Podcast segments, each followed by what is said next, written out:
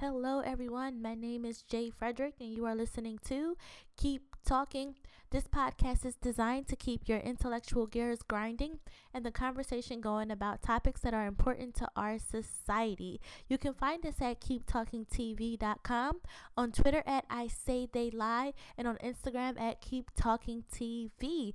This is episode one, so let's get conversing. Be talking, talking, talking,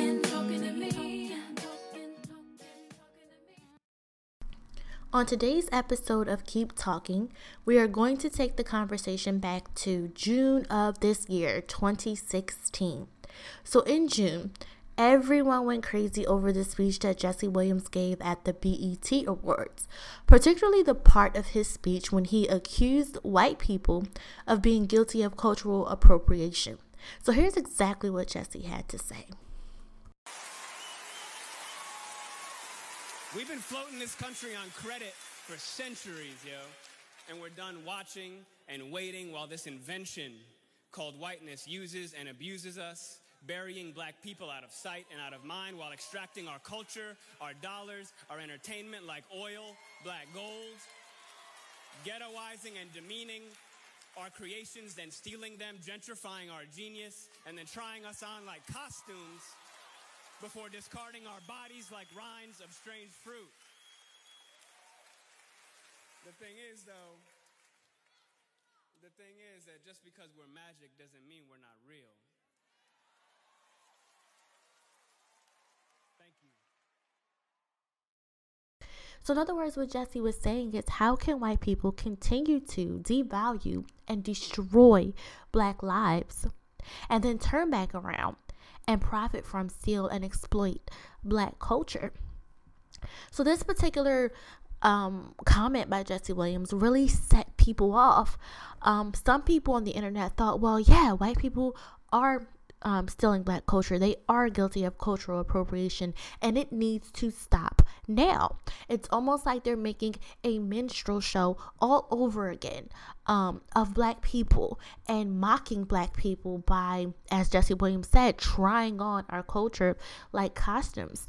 While other people, namely Whoopi Goldberg, they feel like, you know, cultural appropriation is not really a thing, that we all borrow from each other's culture, um, and therefore none of us can cry out that one person is guilty of cultural appropriation versus the other.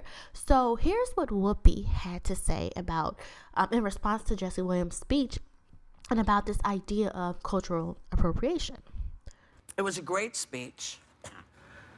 Uh, I think it wasn't necessarily directed at Justin Timberlake. I think Justin Timberlake was saying, hey, oh, I get it. I was inspired. I, I, I get this. Um, it's hard to bitch about this, though, when Usher finds Justin Bieber, who is a rapper, uh, and says, hey, come and do this. And the reason why I think Justin Timberlake talks about one is because musicians are a whole different thing. And I think they're different because all of those years of music disappearing from different musicians, mm-hmm. I think musicians saw that. And so now they're listening to the music.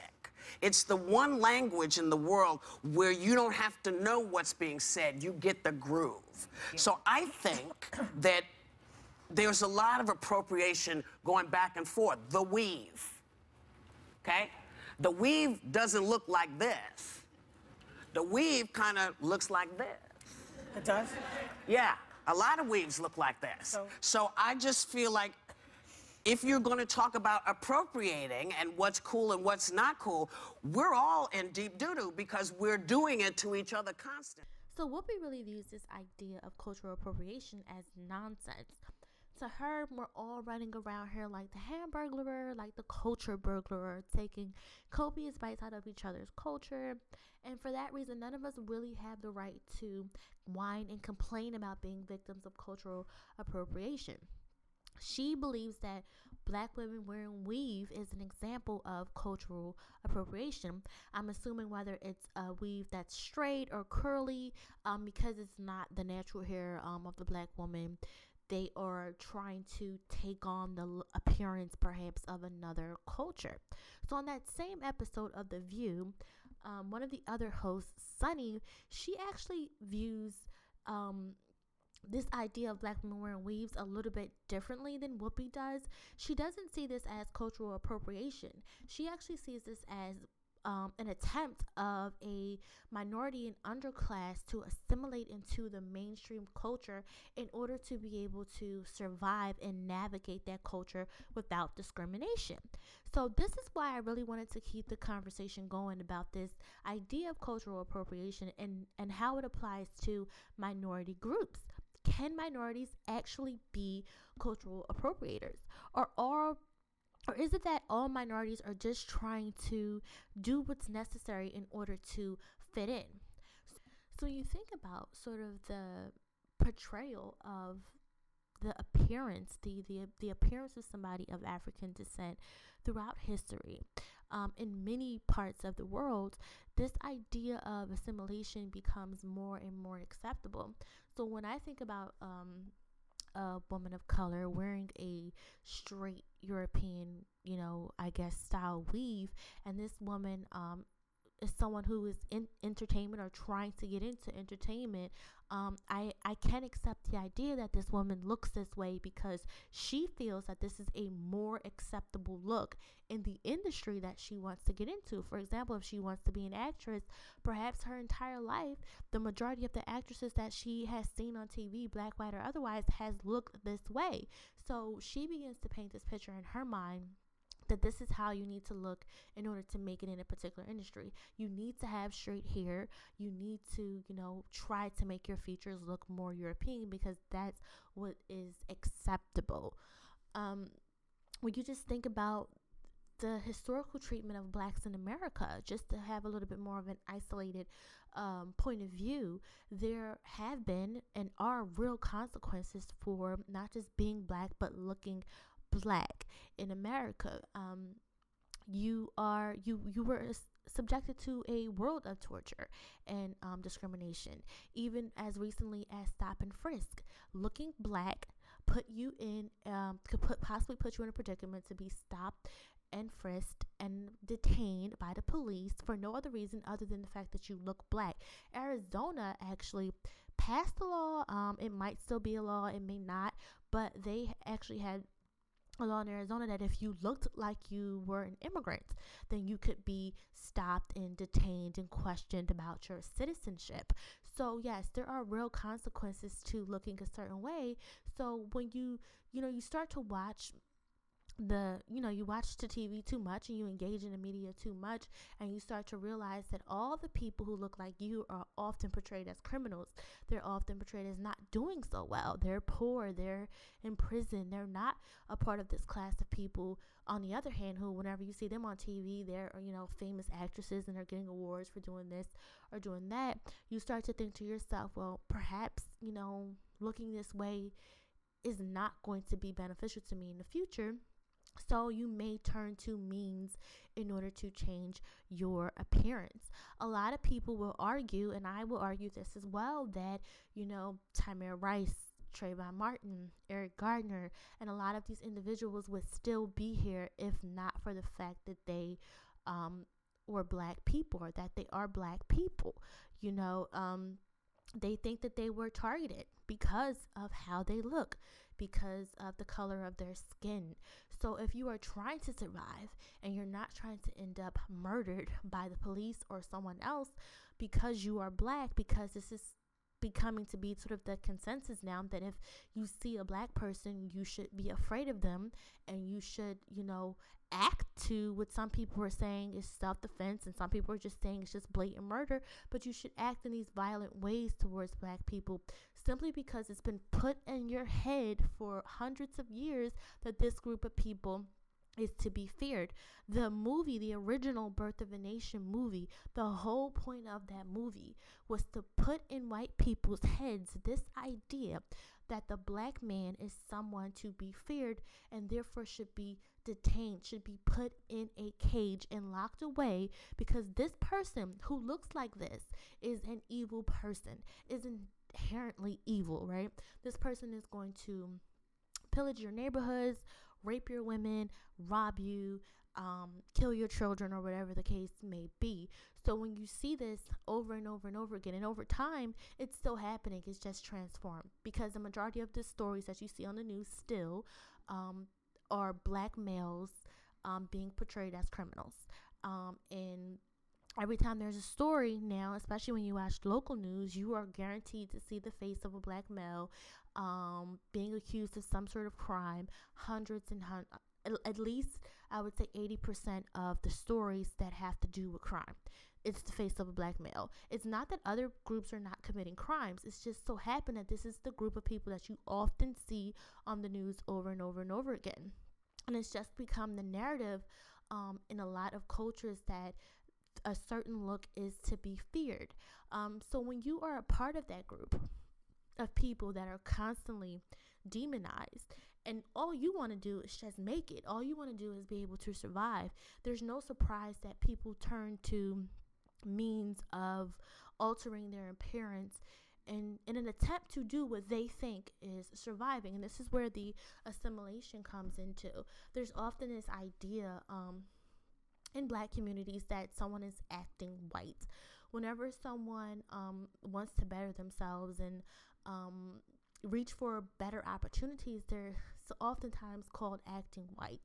So, in a lot of instances, I wouldn't say that someone's acting white just because they want to get an education and they want to do better. But um, I have come across people who have literally you know, dyed their hair blonde and put in blue contacts, and they start to speak in what some would call a valley accent. And we can we can argue whether or not if that's a you know majority white accent or not. That's not really the point. The point is that I have seen sort of this transformation in people when they want to better themselves to sort of adopt what they think are the um, is the appearance and the mannerisms of the mainstream culture. Um, I like that. I often argue with people because I think sometimes when you see these white celebrities that don't know any better doing with some people call acting black, I don't really see it as acting black. I don't I see it as them, you know, possibly being caricatures of what they think is black, but that's a different topic for a different day. So there are real consequences um, that we have seen play out in this society as well as others for looking a certain way. So when you take these consequences into consideration, can you say that a African American woman wearing a straight weave is cultural appropriation or is it this woman trying to assimilate into this culture, the mainstream culture in order to survive? So, for example, there was a picture that came out um, of a African model. Mac put this picture up of this African model's lips, and she was a lip model for whatever this I guess lipstick was. And when this picture came out, people on the internet went completely berserk. Most of the comments were negative. They were racist. Um, they they were saying things like, "What is that on her face? Her lips are so ugly. Why would Mac do this? They need to take this picture down now." I read comments that said things like, "Black women are so ugly. Those lips would look better on a white woman." So, just imagine if Mac would have actually reacted to those negative comments and pulled this model and pulled this campaign. So if you're the model, you know, and and you you don't have a strong sense of self and you don't really know that your lips are beautiful and you just want to make it as a model, you know, you may go through a procedure to change your lips because you've just not only lost a huge opportunity because of what people are saying about your lips, but now you have sort of internalized that negativity and you think that your lips are not pretty. So, would that model be appropriating white culture if she decided she wanted to somehow make her lips smaller? Or would that white woman try, I'm sorry, would that model try, to, would it be her, an example of her trying to fit in so that she could make it as a model and follow her dreams and be a model? Fortunately, all of those ignorant comments were dismissed. Um, and if I ever have the chance to speak to this young lady, I would love to hear her opinion about this But fortunately, those comments were dismissed by Mac, and Mac didn't pay them any attention. But just think about the reaction. Her appearance had a real consequence in terms of what how people reacted in this world, and it could have had a real consequence in terms of her opportunity of being a model. Um, if you want to go back to, you know, up until the 1950s, there was the brown paper bag test. And if your skin wasn't the same color or lighter than a brown paper bag, you were denied social opportunities such as entry into fraternities and churches and social clubs and things that were known at the time to help your mobility and to help you sort of get out of you know, to help you sort of economically grow as a black person. Now, it should be pointed out that this brown paper bag test was practiced by black people within the black community, and that will lead that leads me to another point that I'm going to make a little bit later about assimilation and internalized racism. You know, how those two things relate. But before I talk about that, um, I just want to point out some other historical practices. Um, you had the pencil test that was practiced during um, apartheid in South Africa, and this test was um, implemented to determine the texture of an individual's hair so that they could tell whether or not this person was white or if this person was colored or if this person was black. So depending on um the ease of being able to get the pencil out of one's hair you know if they couldn't get it out easily you you, you failed the test and therefore you know you were considered a black person or a colored person and thus subjected to um, the segregation that was going on and the denial of the opportunities that the whites during this time were receiving. So hair texture you know your hair texture when we want to talk about wearing weave right?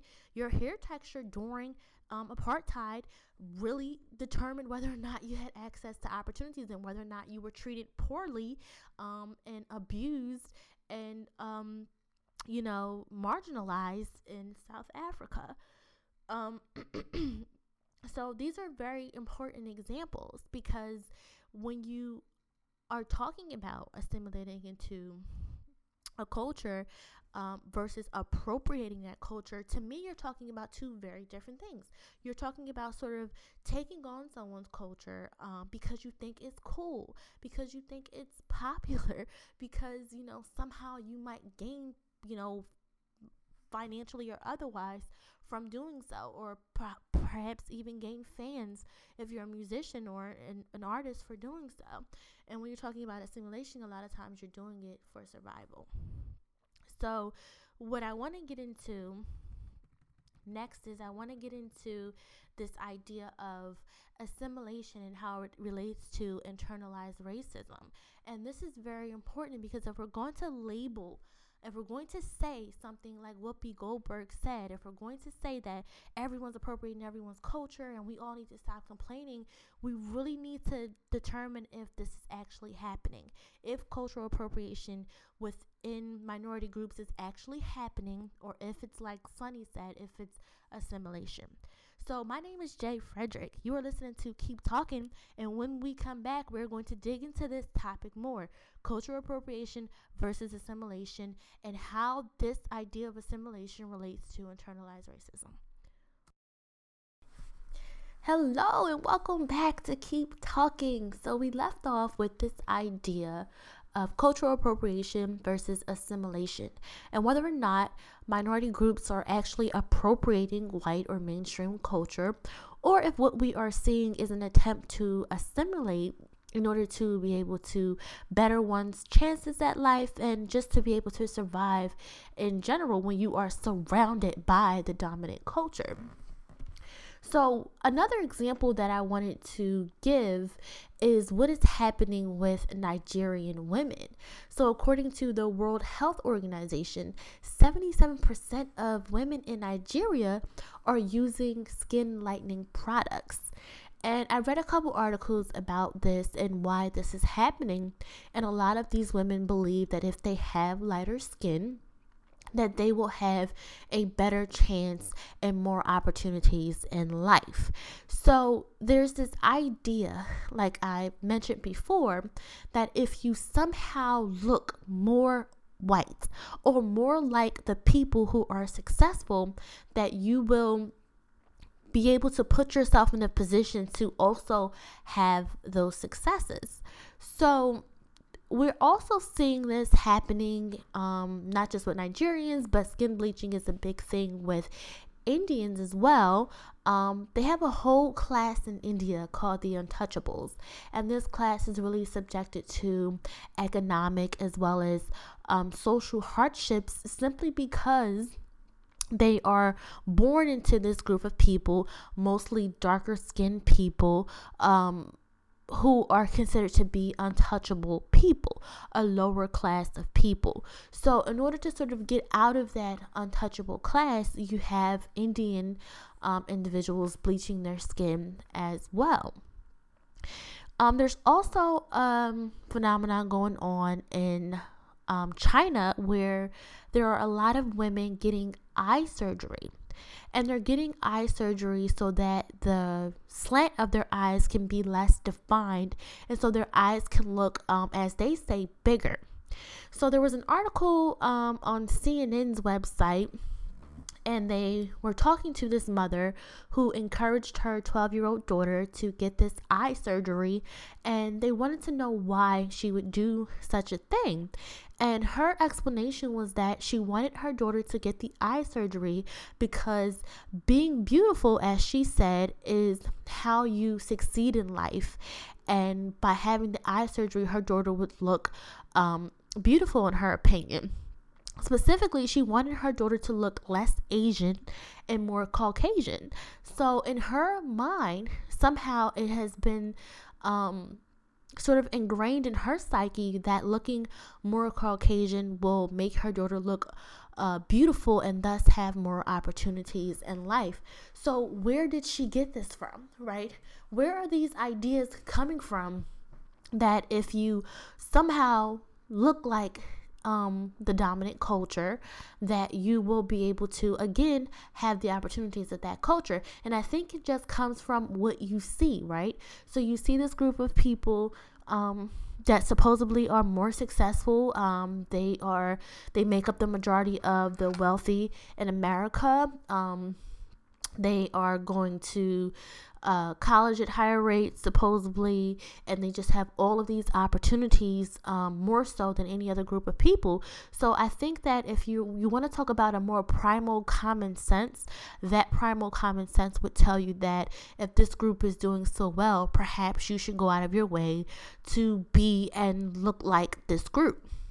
So that really leads me to my next sort of point, and it has to do with this idea of assimilation and how it relates to internalized racism. So, if you're going to say that what we are doing, what min- minorities are doing when they um, adopt the culture of white people is cultural appropriation, then you then have to look at the consequences of that right? So when you see a Kardashian wearing braids and, you know, getting enhancements to make their lips and their ears bigger, the consequences of that is always praise. You know, it's always wow. Um, Kim Kardashian looks so this or Kylie Jenner looks so that. Um, and it's really cool that they're wearing braids and that they have these, you know, butt implants and lip implants, and people sort of praise them for that. But when you look at Little Kim, um, and she's bleached her skin. She has um, blonde weaves all the time, and some people would say that she's trying to look European. Little Kim has been bashed five ways to Sunday about how she looks. No one's praising Little Kim. Um, no one praised Michael Jackson for the decisions that he made to alter his appearance. So, why do we see this sort of, you know, this this sort of um, bias when it comes to white people appropriating, you know, black culture. Um, and we don't get, black people don't sort of get that same praise when they supposedly appropriate white culture. And I think it's because we don't really see it as that. I don't think that people really see um, what Michael Jackson did or what Little Kim has done as cultural appropriation. We see it as self hatred. We see it as, and when I say we, um, I would say, you know, other black people and just based on popular opinion about Little Kim and Michael Jackson, the majority of people who have a comment on this topic, they really see this as a form of self hatred and what I would call I would call internalized racism. So I feel like it's only a natural trigger that when you begin to want to change your appearance because you're believing in the hype that somehow how you look and where you come from and your customs and your norms are abnormal and not good enough and will not afford you opportunities, you begin to demonize those same looks, those same customs, and those same norms to the point where you you change your appearance and and it's not cool right? And it's not acceptable. It just looks like you just blatantly hate yourself. And we actually see this playing out in communities of color all over the place. So you see it within the african american community with this whole light skin dark skin divide. Um, again the brown paper bag test. You see this where you know black people have internalized this idea of themselves that looking uh, more European is uh, favorable, and this is how you want to look. And darker skinned black people, you know, aren't the most attractive. And I will argue that this is something that happens more so in the black community than it does happen. Um, um, across white and black communities. So I feel like you would more likely be, uh, hear a black male say that a dark skinned black woman is unattractive than you would a white male. But because of because I think that the images of black people and this idea that being black is not acceptable and that being black does automatically put you in this lesser class has been internalized to make people hate themselves. So when you hear a mother tell her 12 year old child that her eyes are not pretty, enough, perhaps not pretty at all, and that in order for her to be pretty, she has to look more Caucasian. That is sending a message to that child. Um, and this is the message that the mother holds herself that her, the eyes that are the predominant eye shape within her group of people, within her society, is not a pretty feature. So then you have this sort of internalized hatred towards within that group towards all people who still have that feature that you consider to be undesirable and that feature that's not going to allow them to have the same opportunities as the girls who can afford to have the eye surgery. So then this divide starts to happen where all people who can afford to change their eyes belong to this class of people, this class of other that is somehow less than the people who can afford to change their eyes. So now you have this whole sort of divide of eyes now, um, and, and this internalized hatred for the shape of your eyes because you have been tricked into believing that um, somehow Caucasian eyes are more attractive because you see Caucasian eyes on TV more and you see people talking about how beautiful Caucasian women are more so I guess than you would see people talking about how beautiful Asian women are. But we could argue that that's because maybe we're not stepping up enough as minority groups to promote our beauty and to speak positively of ourselves. And so part of this doing this um, podcast is to really get you all to think about how you're speaking of beauty to your kids and and and and what it means to want to all of a sudden abandon your culture and abandon who you are and take on the norms and the culture of another group of people. Now, the conversation of beauty is a whole different topic, so I don't want to get into that too much, but you can see how there is a tie between this idea of cultural appropriation, assimilation, and internalized racism. You start to assimilate to the point where you start to really take on these ideas that you are not good enough. Therefore, anyone who is not able to escape, for example, having dark skin or having kinky hair, those people are still not good enough. You don't like those people, even though you are still that person. Underneath the weave or underneath the perm, there's there's still hair that is going to grow out kinky if you stop perming it. Even though you have bleached your skin, that doesn't change the fact that you were born with darker skin. So, with the skin bleaching, with the eye surgeries, with this light skin, dark skin divide, with the whole untouchable thing, you see self hatred, which leads me to believe you see you see self hatred and you see this internalized racism, which leads me to believe that we're not really seeing cultural appropriation in the sense that Jesse Williams um, spoke about. We are seeing um, a sad attempt to assimilate um, out of a desperate need to fit in in order to have what you think are opportunities that are limited to this group, right? That are limited to the dominant group, to the majority group. So I think when we make comments like everyone's appropriating everyone's culture, we need to keep talking about this. Is that true? Is that what we are actually seeing happen? Or are we seeing something way deeper? Something that needs psychological intervention, something that needs more support and more community conversations behind it in order to sort of halt, you know, this this phenomena from happening from from people wanting to sort of abandon themselves from people hating themselves because they've been told for so long that who they are and where they come from and how they look is not good enough. Um, so i want you all to take um, a few things away from this episode Number one, I want you to take away from this episode thinking about cultural appropriation and what that actually means. I want you to take away from this episode thinking about assimilation and what that actually means. And then I want you to um, I want you to comment on this podcast and have a conversation with me and tell me what you think is happening with minority groups. Um, are we seeing cultural appropriation with Lil' Kim? Are we seeing cultural appropriation with Azealia Banks, who just recently admitted to bleaching her skin? Or are we seeing a very deeply rooted psychological problem? Um, I do remember Azealia Banks saying that if she had lighter skin, she would sell more records. And to me, that doesn't sound like cultural appropriation.